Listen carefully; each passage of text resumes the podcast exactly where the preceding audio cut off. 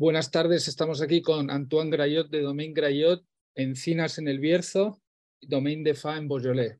Como alguna vez nos has contado, ¿podrías contar un poco cómo Domaine Grayot se expande hasta todos estos sitios? Vale, hola, muy buenas. El Domaine Grayot es, bueno, se, se, creó, lo creó mi padre, Ana, en el 85 y luego después de unos años, mi hermano Maxim y yo em, entramos eh, en, el, en, la bodega. Eh, Maxim antes que yo en el 2004 y yo cuando a la salida de mi padre, digamos, cuando se jubiló oficialmente hace unos 10 años. En este momento pues eh, solo había la bodega de, de Grayo familiar, Domaine Grayo en Cross Hermitage. Y mi hermano había empezado su propio proyecto y había mm, había ganas de hacer pues otra cosa, de mm, que también yo tenga un poco mi propio proyecto al lado, aunque este proyecto de Boyole no es personal, sino que es también familiar, pero la idea de, de tenerse ocupado, digamos, em, y, y, esto nació de, sobre todo de una cosa muy personal, que es la, una casa familiar que tenemos en el, entre Borgoña y Beaujolais, y que tenemos dentro de la familia desde hace años, de final del siglo XIX, y queríamos un poco salvar esta, esta casa, esta propiedad, y nos surgió la idea, de hecho la idea de los tres, de mi padre y mi hermano y yo, de, de hacer vino, em, de utilizar eh, una parte de la casa, de una dependencia, una granja, una antigua granja, para reformarla en, en bodega y, y, y, buscar viñedo. Entonces, lo más lógico fue buscar en la zona de Beaujolais, que la casa no está en Beaujolais, pero está a media hora, y el Beaujolais cae como entre, entre esta casa y donde vivimos en Ródano, o sea que tenía todo sentido, y además esta zona de Beaujolais y sobre todo los vinos de Beaujolais son cosas que nos gustan mucho. Y bueno, así, no, así nos lanzamos. En el, fue esto en el 2014, primera vendimia, entonces compramos dos parcelas en el 2003, 2013, perdón. La primera fue una, una pieza grande, un trozo grande de 5 hectáreas, arriba de un, de un cerro, del último cerro al norte de Beaujolais, el último cerro granítico, que está dividido, esta parcela dividida entre dos municipios, municipio de, de Santamur, donde hacemos, producimos un Santamur, y de otro lado, Saverón, donde no se puede producir Santamur, obviamente, y entonces está descalificado en Beaujolais. Pues en esta parcela hacemos dos vinos y también compramos otra parcela en Fleury, también una parcela grande, tres hectáreas, de viña un poco más joven. La de, la de Santamur fue plantada en el, dos, en el 1976 y esta de Fleury en 2000.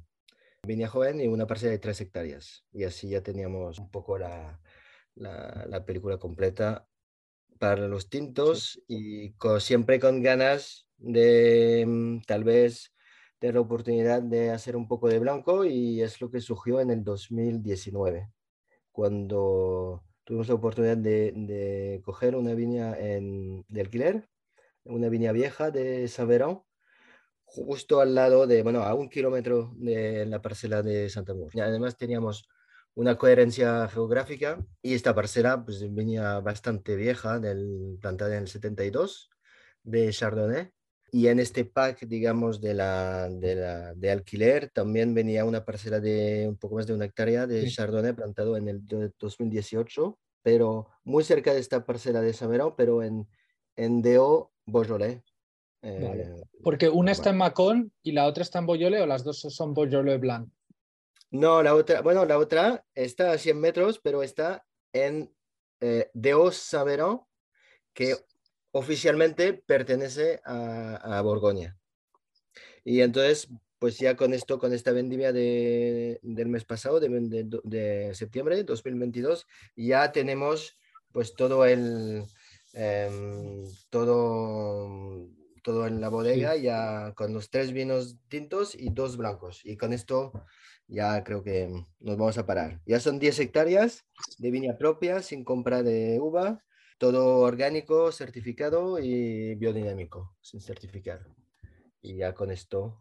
Claro, porque además allí es como una, una cuestión de Boyolés que, sobre todo en, las, en los cruz y tal, que el viñedo es más empinado, eh, trabajar en orgánico es, requiere bastante trabajo, ¿no? Mucho trabajo porque está todo inclinado y fuerte eh, y luego también tiene una densidad bastante alta. O sea, la, y en vaso. 10.000 pies por hectárea, que es el más del doble de lo que hacemos en Cross.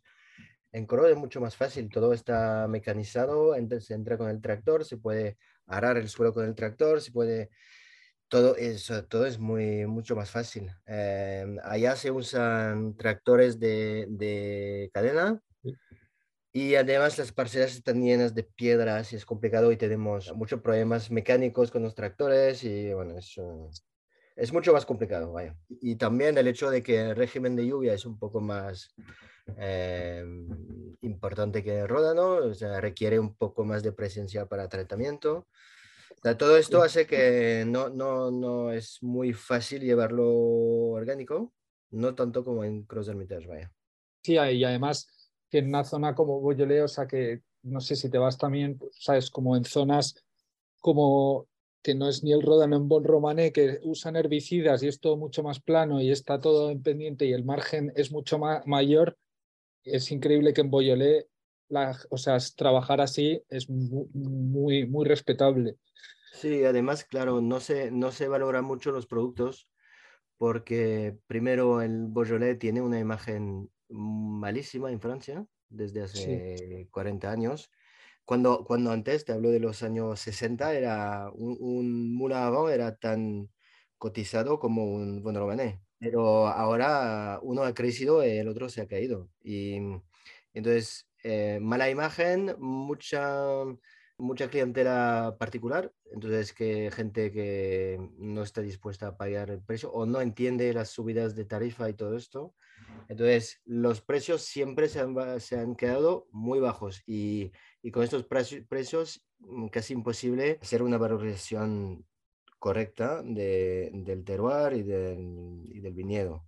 Ahora se empieza un poco a cambiar con los cru, eh, los 10 cru de, bueno, Fleury, Morgon, todo esto, y ya se está empezando a vender un poquito más caro, pero, pero claro, los márgenes son, son muy bajos. Y una pregunta, Antoine, o sea, en la zona que estáis en Santa Mur, ahí también todo es de granito o es, o es granito y hay algo, hay un poco de calcáreo o es mi imaginación. No, calcáreo no hay, calcáreo solo hay en la, en la parcela de Saverón, em, es lo único, y si no, a ver, las dos parcelas que tenemos de Flori y Santa Mur no son iguales. En Flori es puramente eh, granítico, pero la capa superior es eh, granito decompuesto y entonces muy arenoso. En cambio, en la parcela de Santa Mur tenemos un poco más de arcilla, mucha piedra y es granito pero bastante hondo y en la superficie es más, eh, o sea, mm, una cosa, no sabría decirlo en castellano, es una piedra que se llama grès. Esto te da, te da, que la, la parcela es mucho más caliente y te da mucho más estructura al vino. En cambio, em, refleja bastante, es, es, es curioso, ¿eh? o sea, el, en la parcela de Flori con el suelo arenoso, pues te da unos toques, unos taínos muy suaves y, y, es más suave y ligero. Y en cambio, pues la parcela que tiene arcilla y tiene piedra y tal, pues tiene, tiene más estructura, el vino, más cuerpo. Como habéis llegado hace poco y luego hay también ese contraste, pues de que llegan a, algunos elaboradores de Borgoña, por ejemplo, como que utilizan un poco la misma vinificación que utilizan en Borgoña allí. ¿Vosotros como qué acercamiento tenéis ahí a, la hora de trabajar?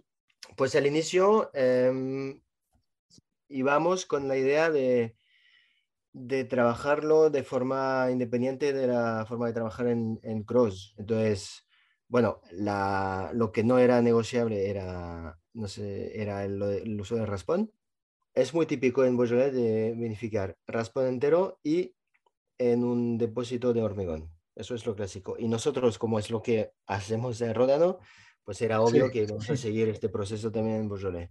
Luego, la idea de... Mm, pensábamos que, que la gamay era mucho más frágil y que no hacía falta extrujar al, al incubar y que mm, ya nada más con su propio peso y la fragilidad de la, de la uva, pues se iba a liberar más jugo y todo esto, más mosto, y, y, al final no. Y al final pues nosotros estamos haciendo, extrugiendo 100% de la, de la vendimia al incubar y, y, lo único que hacemos que cambia un poco respecto al ródano es que no queremos hacer maceración eh, prefermentaria y ya arrancamos la, la, fermentación el día 1, digamos, que es lo que un poco cambia con el ródano y hacemos mucho menos extracción que en el ródano. O sea, el trabajo de fermentación lo que serían los remontados. Cuando en el en Uno al día. hacemos dos al día y cada remontado es el volumen del depósito en proporción. O sea, es, darle mucha caña, porque también para evitar la reducción, que la sierra es muy reductiva. En cambio, el game no. Entonces no hace falta Em, darle tanto aire y no hace falta meterle tanta caña porque si no vas a extraer muchas más cosas y la gameta tampoco está hecha para, para esto. Entonces, claro, la, la, fase de extracción es distinta y hacemos maceraciones muy cortas. Entonces, eso es distinto también de Rodano. Y también lo que cambia es que es un poco más eh, o sea, la game es eh, sensible a la madera más que la sierra. Entonces, cuando en Roda no usamos casi 100% de barrica, no roble nuevo, pero todo en barrica de 228. En, en Beaujolais todo se cría en fudres de 2.000 y 3.000 litros para no marcar tanto con madera. Eso sí. Bueno, en cambio, al final es bastante distinto la, la manera de trabajarlo pero creo que mm, la filosofía es, es muy parecida y también la idea de, de sacar los vinos cada vez más tarde, también eso mm, se acerca, ¿no? Una, un, un, proyecto del otro. ahora lo que hacemos es que hacemos crianzas de 14 meses o algo así y luego hay casi un año de crianza en botella, que no queremos sacar las botellas así muy rápido. Y en el Rodano igual, sacamos las botellas dos o tres años después de la vendimia. Claro. Yo, crianza eh, española. La mayoría de la gente, el 21 está en botella desde el mes de marzo o abril. Y no te hablo de, de pequeñas bodegas, de las más famosas también. O sea, ese ritmo muy tradicional de hacerlo, um, de hacerlo bastante temprano. Inmediato. en, sí. primavera, en primavera ya se embotella y ya se... O sea, la, la mayoría de, la, de las bodegas ya han vendido el 21, ahora, a día de hoy. De la, y, y en cambio nosotros, este lunes pasado, embotellamos el 21, pero que saldrá hasta verano que viene. Y, y, claro, esto nos da, yo creo que es una ventaja, nos da, o sea, los vinos son más reposados, eh, nos da más visibilidad, eh, damos una imagen de que la game puede envejecer y eso es, está claro. Eh, lo que, lo, también, también lo que hacemos es que cada año metemos de lado 10% de la producción de Fleury. La idea es sacarlo a los 10 años. La primera añada fue 2015 y de momento solo lo que hacemos es seguir eh, acumulando eh, stock, pero en 2025 saldremos el, las botellas de 2015 que, y así, así y en 26 el 16 y así, así. Para, para mostrar que, que podemos hacer grandes vinos que se guardan en Beaujolais. En 2014 hicimos nada más una, un vino, una etiqueta que era Beaujolais, porque la parcela de Fleury la teníamos comprada, pero todavía estaba el, el, un, el antiguo propietario que se le había quedado para hacer su última vendimia. Y la parcela donde hacemos los dos vinos Beaujolais y Saint-Amour de esta parcela solo, hacemos, solo hicimos un vino, o sea, descalificamos el Santamur para hacer solo una etiqueta, la primera añada. Y en 2015 es cuando ya hacemos lo, los tres, Fleury, Santamur, Beaujolais. ¿Cómo ves el trabajo, las añadas? O sea, no sé, comparado con el Rodano, hay mucha variabilidad de un año a otro. Yo sé, por ejemplo, que 15 fue una añada muy cálida y muy abundante. Es, es, es verdad que, que, es menos eh, lineal que en Cross, en Cross es, sobre todo ahora que tenemos este calentamiento global y que vemos que, que todas las áreas son calientes y todas las áreas se, se, parecen, digamos, desde el 2010. En Beaujolais más, hay más variabilidad. También el hecho de, no sé, muchas razones. Em, nosotros estamos a 400 metros de altura y entonces una añada un poco más fría ya se nota mucho más. Entonces tenemos eh, variabilidad de, de, de, madurez de la uva. Es muy variable según la añada. Esto es un factor, bueno, la altitud que, que te lo revela más. Luego, la, mm, es verdad que nos toca más eh, plagas, o sea, o problemas climáticos allá que en el Ródano, o sea, nos tocó, una añada te puede tocar eh, helada, otra graniz, granizada o las dos a la vez. O, entonces, eso te cambia la cantidad, del perfil del vino y todo esto. Y es verdad que nosotros, de la pequeña experiencia que tenemos, hay una diferencia brutal entre, entre 15, 16, 17 y así, así, así. A ver, y otra cosa es que nosotros recuperamos un viñedo que era trabajado de forma convencional. Esto significa en... Sí, todo. eso, es, lo oficial. Em, eh, convencional significa con mucha mierda y mucha química. Em, y, y, nos costó, sí, cinco años de trabajo para, para llegar ya, para pasar un, una escala más. Y yo diría que 19, la añada 2009 es cuando realmente ya hay un, hay un golpe brutal en el salto de calidad. Que coincide también con una añada muy buena, pero desde entonces 19, 19 20, 21, 22, aunque 21 es complicado por, por el, el, clima, pero son añadas muy buenas, que ya creo que ya está pagando la, la, todo el esfuerzo del trabajo de, de trabajarlo en orgánico, de arar los suelos y de, porque 20, 20, fue, 20 fue como bastante cálida, ¿no? Y con poca lluvia. Sí, pero al final em, nosotros, al ser tan alto, siempre tenemos acideces muy buenas. O sea, lo, lo, lo, peor, lo más cálido y con menos acidez fue 18, y eso en todo el país. 21 fue más, o sea, no, 22 ahora este año es mucho más seco y caliente, pero al final el perfil del vino es mucho más em, fresco y ácido. 18 fue la añada un poco débil, digamos, en, en, todo, en muchos sitios. Y, y, no, y, y, incluso en eh, añadas cálidas, nosotros pues siempre conservamos bastante acidez en el, en el vino. Y es lo bueno, o sea que hasta que nos afecte realmente el calentamiento global, va a pasar años. Nos afecta más en Cross que en Beaujolais, digamos. Como a la hora de, trabajar allí, o sea, la gente, el paisaje, eh, un poco como, las, como vuestra sensación de llegar ahí ha sido, ha sido buena.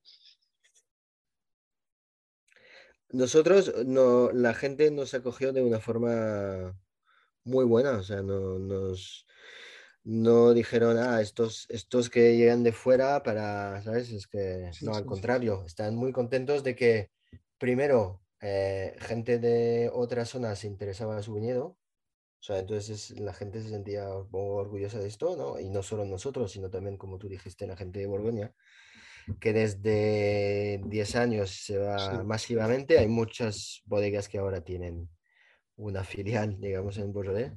También lo veían con tal vez un punto de interés diciendo, oye, si es, llegan estos, pondrán precios más altos y entonces nosotros ya nos dará la oportunidad para subir también el precio del vino y valorizar más el trabajo. También creo que lo veían así.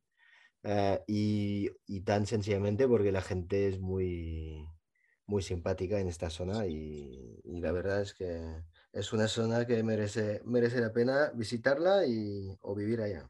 Sí, sí, es una gran zona, sí, y como bien decías, poco valorada. Pues hasta aquí llegamos con el podcast. Muchísimas gracias, Antoine, por tu tiempo y hasta la próxima.